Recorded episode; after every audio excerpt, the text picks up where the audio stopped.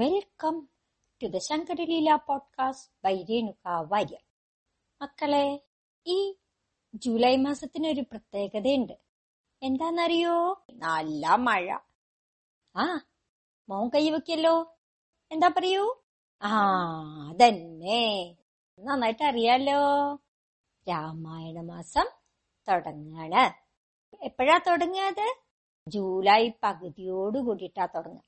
കാരണം എന്താ, മലയാള മാസം കർക്കിടക മാസത്തിന്റെ തുടക്കമാണ്. കർക്കിടക മാസത്തിലാണ് നമ്മൾ സാധാരണ രാമായണം വായിക്കുക. എന്താ കാരണം എന്നറിയോ? ആ അതന്നെ, കർക്കിടക മാസത്തിൽ നല്ല മഴയായിരിക്കും, വേറെ ഒരു ജോലിയും ചെയ്യാൻ പറ്റില്ല. അപ്പൊ രാമായണം വായിക്കും. കുറേ കാലമായിട്ട് അങ്ങനെ തന്നെയാണ്, നൂറ്റാണ്ടുകളായിട്ട്. അപ്പോ ഈ കർക്കിടക മാസത്തില് രാമായണ മാസമായതുകൊണ്ട് ശ്രീരാമനെ സംബന്ധിച്ച കഥകളാണ് ആണ്ടി പറയാൻ ഉദ്ദേശിക്കുന്നത്. ശ്രീരാമന്റെ കഥയൊക്കെ നിങ്ങൾക്ക് നന്നായിട്ട് അറിയാം അല്ലേ? ഇഷ്ടംപോലെ കേട്ടിട്ടുണ്ടാവും ഇല്ലേ? ആ അതുകൂടെ അല്ലേ. അതുകൊണ്ട് തന്നെ ആണ്ടി ഇന്ന് പറയുന്നത് ശ്രീരാമന്റെ കഥയല്ല, ശ്രീരാമന്റെ പൂർവികരുടെയും പിന്നെ ശ്രീരാമന്റെ പിൻഗാമികളുടെയും കഥയാണ് പറയണത്. ഈ ശ്രീരാമന് വേറൊരു പേരുണ്ട്, എന്താന്നറിയോ? എല്ലാവരും പറയാറുള്ളതാ. എന്താ അത്? രാഘവൻ. കേട്ടിട്ടുണ്ടോ? എന്താ? ആ മോന്റെ അച്ഛന്റെ പേര് രാഘവൻ എന്നാണ് അല്ലേ? ശരി, വെരി ഗുഡ്. അത് ശ്രീരാമന്റെ പേരാണ്, രാഘവൻ. ആ ഈ ശ്രീരാമന് രാഘവൻ എന്നുള്ള പേര് വരാനുള്ള കാരണം എന്നറിയോ? ശ്രീരാമന് മാത്രമല്ല, ശ്രീരാമന്റെ അനിയന്മാരെയൊക്കെ രാഘവൻ എന്ന് പറയും. കാരണം ഇവിടെ രഘു എന്ന് പറഞ്ഞ ഒരു രാജാവിന്റെ വംശത്തിൽ ഉള്ളവരാണ്. അതുകൊണ്ടാണ് ഇവയൊക്കെ രാഘവൻ എന്ന് പറയുന്നത്. ഈ രഘു ആരാ? ഇക്ഷ്വാകു എന്ന് പറഞ്ഞ വംശത്തിലെ വളരെ പ്രഗത്ഭനായ ഒരു രാജാവാണ് രഘു. ആ രഘുവിന്റെ കഥയെ ആധാരാക്കിയിട്ട് ഒരു അതിപ്രശസ്തനായ മഹാകവി ഒരു കാവ്യം എഴുതിയിട്ടുണ്ട്. എന്താ പേര് എന്നറിയോ ആ കാവ്യത്തിന്റെ? രഘുവംശം. ഇപ്പൊ നിങ്ങൾക്ക് മനസ്സിലായോ കവി ആരാന്ന്? ആ മോൾക്കറിയാല്ലേ? പറയൂ പറയൂ, കേക്കട്ടെ. അതന്നെ, മഹാകവി കാളിദാസൻ. ഈ മഹാകവി കാളിദാസൻ എഴുതിയ രഘുവംശത്തിന്റെ കഥയാണ് ആണ്ടി ഇപ്പൊ പറയാൻ പോണത്. അതൊരു മൂന്നാല് എപ്പിസോഡായിട്ട് പറയാം. ഈ രഘുവിന്റെ ജനനത്തിനെ പറ്റിയാണ് ആണ്ടി ഇന്ന് പറയുന്നത്. രഘുവിന്റെ അച്ഛന്റെ പേരെന്താന്നറിയോ ആർക്കെങ്കിലും? ഇല്ല അല്ലേ? ആ എന്നാ അത് പറയാം. രഘുവിന്റെ അച്ഛന്റെ പേര് ദിലീപൻ. എന്താ പേര്? ദിലീപൻ. ഈ ദിലീപ മഹാരാജാവ് വളരെ മിടുക്കനായ രാജാവാണ്. എല്ലാവരോടും വളരെ ദയോടുകൂടി പെരുമാറുകയും അവരുടെ പ്രശ്നങ്ങളൊക്കെ കഴിവനുസരിച്ച് പരിഹരിച്ചു കൊടുക്കുകയും ഒക്കെ ചെയ്യുന്ന രാജാവാണ്. രാജ്യത്താണെങ്കിൽ സമ്പൽ സമൃദ്ധി നല്ലപോലെ ഉണ്ട്, ആർക്കും അധികം കഷ്ടപ്പാടൊന്നുമില്ല. ഭാര്യ സുദേഷ്ണയാണെങ്കിലോ വളരെയധികം പതിവ്രതയാണ്. ഭർത്താവിന്റെ ഇഷ്ടം എന്താണോ അത് തന്നെ നിർവഹിക്കുന്ന ഒരു സ്ത്രീരത്നാണ്. ഇത്രയൊക്കെ സമ്പൽ സമൃദ്ധി ഉണ്ടായിട്ടും ഇത്രയൊക്കെ സൽകീർത്തി ഉണ്ടായിട്ടും ദിലീപ മഹാരാജാവിന് ഒരു വലിയ ദുഃഖം ഉണ്ടായിരുന്നു.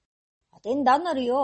ഈ രാജ്യമോ ഈ സ്വത്തോ ഇതൊന്നും അനുഭവിക്കാൻ രാജാവിന് മക്കളുണ്ടായിരുന്നില്ല. മക്കളില്ലെങ്കിൽ ഈ രാജ്യം അനാഥായി പോയില്ലേ? ആര് ഭരിക്കും പിന്നെ ഈ രാജ്യം? ഭയങ്കര സങ്കടമായി. എന്താ ചെയ്യണ്ടേ? ചെയ്യാത്ത ചികിത്സയില്ല, നേരാത്ത വഴിപാടില്ല, നോൽക്കാത്ത വ്രതങ്ങളില്ല, ഒന്നുമില്ല. എന്നിട്ടും രാജാവിന് പുത്രനുണ്ടായില്ല. രാജാവ് ഇങ്ങനെ സങ്കടപ്പെട്ട് രാജഗുരു വസിഷ്ഠന്റെ അടുത്ത് ചെന്ന് ചോദിച്ചു, ഗുരു, എന്റെ രാജ്യം വളരെ സമ്പൽ സമൃദ്ധാണ്, പ്രജകളൊക്കെ വളരെ നല്ലവരാണ്, ഭാര്യയും വളരെയധികം പതിവ്രതയാണ്, ഇതൊക്കെ ആയിട്ടും ഗുരു ഇതൊന്നും അനുഭവിക്കാൻ എനിക്കൊരു അനന്തരാവകാശി ഇല്ലല്ലോ. എന്റെ കാലം കഴിഞ്ഞാൽ ഈ രാജ്യം അനാഥായി പോയില്ലേ? അതുകൊണ്ട് എനിക്കൊരു പുത്രനുണ്ടാവാൻ എന്താ ചെയ്യേണ്ടത്? ഓ വസിഷ്ഠ മഹർഷി പറഞ്ഞു, മഹാരാജാവേ, അങ്ങ് വിഷമിക്കേണ്ട. അങ്ങക്ക് പുത്രനുണ്ടാവാനുള്ള വഴി ഞാൻ പറഞ്ഞുതരാം. അതെന്താ? എന്നാ വേഗം പറയൂ ഗുരു. ആ, ക്ഷമയോട് കേൾക്കൂ. അങ്ങൊരു പ്രാവശ്യം ദേവാസുര യുദ്ധത്തില് ദേവന്മാരെ സഹായിക്കാൻ പോയി തിരിച്ചു വരുന്ന സമയത്ത് കാമധേനുവിനെ മറികടന്നു പോയി. അങ്ങ് കണ്ടില്ല, അതുകൊണ്ട് കാമധേനുവിനെ ബഹുമാനിച്ചുമില്ല. കാണാതിരിക്കാൻ കാരണം അങ്ങ് ഭാര്യയുടെ അടുത്ത് എത്രയും വേഗം എത്തണം എന്ന് വിചാരിച്ച് നടക്കുമായിരുന്നു. പക്ഷേ കാമധേനുവിന് അത് വലിയ അപമാനായി. അപ്പൊ കാമധേനു ശപിച്ചു, ആഹാ, എന്നെ ബഹുമാനിക്കാണ്ട് പോയ നിനക്ക് കുട്ടികൾ ഉണ്ടാവാതെ പോട്ടെ എന്നായിരുന്നു ശാപം. അങ്ങതറിഞ്ഞില്ല. അങ്ങയുടെ മനസ്സിൽ മുഴുവനും ഭാര്യയായിരുന്നു. ആ ശാപത്തിന്റെ ഫലമായിട്ടാണ് അങ്ങേക്ക് ഇപ്പൊ കുട്ടികൾ ഉണ്ടാവാത്തത്. അയ്യോ ഗുരു, ഇനിയിപ്പൊ എന്താ ചെയ്യാ? ശാപം കിട്ടിയും പോയി, ഞാനൊട്ട് അറിഞ്ഞൂല്ല. അപ്പോ വസിഷ്ഠ മഹർഷി പറഞ്ഞു, വിഷമിക്കണ്ട. അങ്ങ് കാമധേനുവിന്റെ മകളില്ലേ? കാമധേനുവിന്റെ മകൾ ആരാന്ന് നിങ്ങൾക്ക് ആർക്കെങ്കിലും അറിയോ? ആ, രണ്ടു മൂന്ന് പേര് ചാടിയല്ലോ. പറയൂ, ആരാ? ആ, അതന്നെ, നന്ദിനി. നന്ദിനി പശുവാണ് കാമധേനുവിന്റെ മകൾ. ആ നന്ദിനി പശു എവിടെ ഉണ്ടാവുകയെന്നറിയോ? അതറിയില്ല അല്ലേ? പറയാം. വസിഷ്ഠ മഹർഷിയുടെ ആശ്രമത്തിലെ വസിഷ്ഠ മഹർഷിയുടെ സംരക്ഷണയിലാണ് നന്ദിനി പശു. മഹർഷി പറഞ്ഞു, ഈ നന്ദിനി പശുവിനെ അങ്ങ് ഒരു മാസം വേണ്ട പോലെ ശുശ്രൂഷിച്ചാൽ മതി. അങ്ങയുടെ തെറ്റൊക്കെ കാമധേനു പുറത്ത് അങ്ങക്ക് സൽപുത്രൻ ഉണ്ടാവാനുള്ള വരം തരും. സാധാരണ എങ്ങനെയാ അമ്മമാർക്ക് സന്തോഷാവണമെങ്കിൽ എന്താ വേണ്ടത്? ആ, അതന്നെ, മക്കളോട് നല്ല സ്നേഹത്തിൽ പെരുമാറുകയും അവരെ വേണ്ട പോലെ നോക്കുകയും ചെയ്യുമ്പോൾ അവരുടെ അമ്മയ്ക്ക് സന്തോഷാവും. അതുകൊണ്ടാണ് മഹർഷി നന്ദിനി പശുവിനെ നല്ലവണ്ണം നോക്കാൻ ദിലീപ മഹാരാജാവിനോട് പറഞ്ഞത്. അയ്യോ ഗുരു, ഇത് ഇത്ര പറയാണ്ടോ? നേരെ പറഞ്ഞാൽ മതിയായിരുന്നില്ലേ? ഞാൻ എപ്പോഴേ തയ്യാർ. എനിക്ക് എത്രമാത്രം സന്തോഷമുണ്ടെന്നറിയോ ഇത് പറഞ്ഞു കേൾക്കുമ്പോ. ഞാൻ ചെയ്യാലോ. അങ്ങനെ ദിലീപ മഹാരാജാവും ഭാര്യയും കൂടിയിട്ട് നന്ദിനി പശുവിനെ ശുശ്രൂഷിക്കാൻ തുടങ്ങി.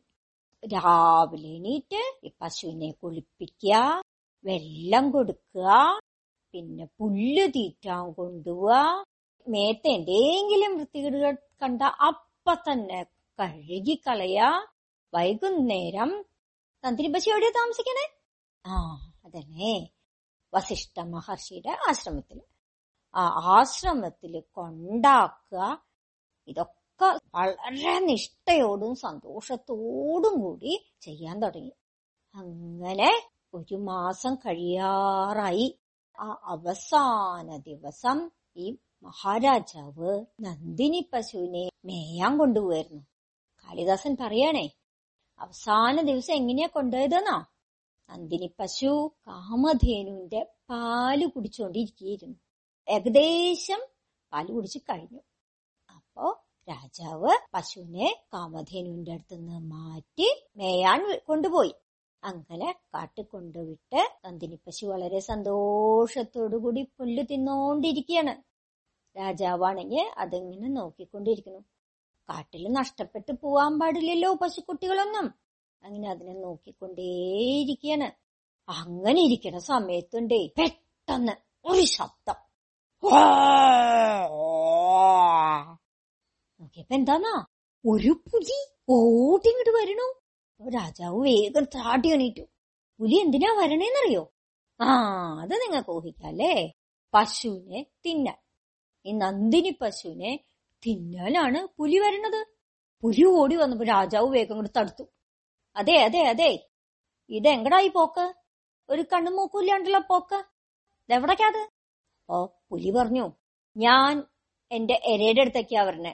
ഞാൻ എന്റെ എരയെ തിന്നുന്നതിന് തടുക്കാൻ നിങ്ങളാരാ? നിങ്ങൾക്ക് എന്താ കാര്യം?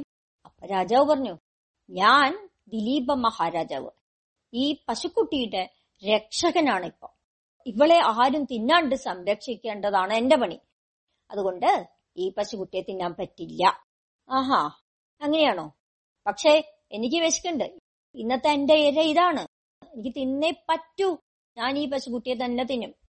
ഞാൻ പറ്റില്ല, ഞാൻ സമ്മതിക്കില്ല. ആഹാ, അങ്ങനെയാണ് അല്ലേ?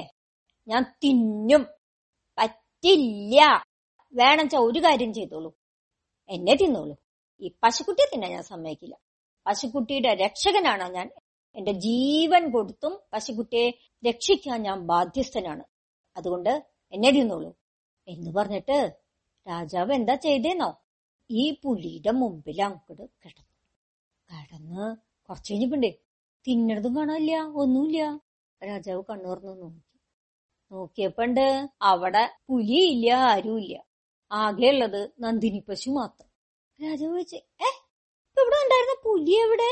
നന്ദിനി പശു പറഞ്ഞുവേ, രാജാവേ അതേ, അത് ഞാൻ അങ്ങ് എന്നെ എത്രമാത്രം സംരക്ഷിക്കുന്നറിയാൻ വേണ്ടി ഒരു പരീക്ഷണം നടത്തിയതല്ലേ, അങ്ങക്ക് എന്നെ എത്രത്തോളം ഭക്തിയുണ്ട്, അങ്ങക്ക് എത്രത്തോളം എന്റെ സംരക്ഷണം ഏറ്റെടുക്കാൻ കഴിയും എന്നൊക്കെ അറിയാൻ വേണ്ടി ചെയ്തൊരു പണിയല്ലേ, അതിലെന്തായാലും അങ്ങ് വിജയിച്ചേക്കും. ഇനി അങ്ങ് ഭാര്യയുടെ കൂടെ സമാധാനായിട്ട് തിരിച്ചു പൊയ്ക്കോളൂ, അങ്ങക്ക് ഒരു സൽപുത്രൻ ഉണ്ടാവും ഉറപ്പ് എന്ന് പറഞ്ഞ് നന്ദിനി പശുവും വസിഷ്ഠ മഹർഷിയും എല്ലാവരും കൂടി രാജാവിനെ അനുഗ്രഹിച്ച് കൊട്ടാരത്തിലേക്ക് പറഞ്ഞു വിട്ടു. രാജാവും ഭാര്യയും കൂടി കൊട്ടാരത്തിൽ അങ്ങനെ താമസിക്കുമ്പോ അവർക്ക് ഒരു പുത്രനുണ്ടായി. ആ പുത്രന് അവരെന്താ പേരിട്ട്? നേരത്തെ ആണ്ടി പറഞ്ഞു, ഓർമ്മയില്ലേ എന്താ പേരിട്ടത്? ആ ഓർമ്മയുണ്ടല്ലേ, രഘു. രഘു എന്നാണ് ആ പുത്രന് പേരിട്ടത്. ആ പുത്രന്റെയും പിന്നെ അവരുടെ മക്കളുടെയും ഒക്കെ കഥ ചേർത്താണ് കാളിദാസൻ രഘുവംശം എന്നുള്ള മഹാകാവ്യം എഴുതിയത്. അതിലെ ഏറ്റവും പ്രധാന കഥാപാത്രം ആരാണ് അറിയോ നിങ്ങൾക്ക്? അണ്ടി ആദ്യം തന്നെ പറഞ്ഞത്, ആ അതെല്ലാവർക്കും മനസ്സിലായി, ശ്രീരാമൻ. ശ്രീരാമന് തൊട്ടു മുമ്പുള്ള ആളുകളുടെയും പിന്നെ ശ്രീരാമന് ശേഷമുള്ള ആളുകളുടെയും കഥയാണ് ഓണ്ടി ഇത്തവണ ഈ മാസം ഈ രാമായണ മാസത്തില് പറയാം. ശ്രീരാമന്റെ പൂർവികരുടെ കഥ നിങ്ങൾ അധികം കേട്ടിട്ടുണ്ടോ? അതില്ല അല്ലേ? പിന്നെ ശ്രീരാമന്റെ പിൻഗാമികളുടെ കഥയോ? അതും അധികം കേട്ടിട്ടില്ല.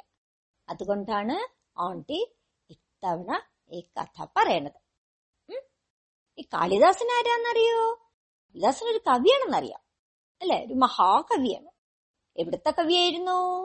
ഗുപ്ത സാമ്രാജ്യം എന്ന് പറഞ്ഞിട്ട് ഒരു സാമ്രാജ്യം ഉണ്ടായിരുന്നു നമ്മുടെ ഭാരതത്തിൽ.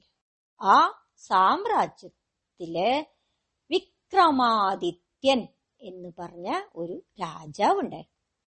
ആ രാജാവിന്റെ സദസ്സില് നവരത്നങ്ങൾ എന്ന് പറഞ്ഞിട്ട് ഒമ്പത് പ്രഗത്ഭരുണ്ടായിരുന്നു. അതിലെ വളരെ പ്രശസ്തനായ ഒരു പ്രഗത്ഭനായിരുന്നു മഹാകവി കാളിദാസൻ. ഈ നവരത്നങ്ങൾ ആരൊക്കെയാണെന്നറിയോ? ധന്വന്തരി, ക്ഷപണകൻ, ശംഭു, വേതാളഭട്ടൻ, അമരസിംഹൻ, ഘടാകർപ്പരൻ, വരാഹമിഹിരൻ, വരരുചി, കാളിദാസൻ. അപ്പൊ നിങ്ങൾക്ക് ഈ കഥ ഇഷ്ടായോ? ഇഷ്ടപ്പെട്ടെങ്കിൽ നിങ്ങള് ഇത് മറ്റുള്ളവർക്കും കൂടിയും ഷെയർ ചെയ്യണം അല്ലെ? അങ്ങനെയല്ലേ നമ്മൾ ചെയ്യാറ്? ആ അത് ചെയ്യൂല്ലേ? ശരി, അപ്പൊ നമുക്ക് അവസാനിപ്പിക്കാം. അവസാനിപ്പിക്കാൻ എന്താ വേണ്ടത്? എല്ലാവരും കൂടി ഒരുമിച്ച് പറയണം എന്ത്? ബൈ.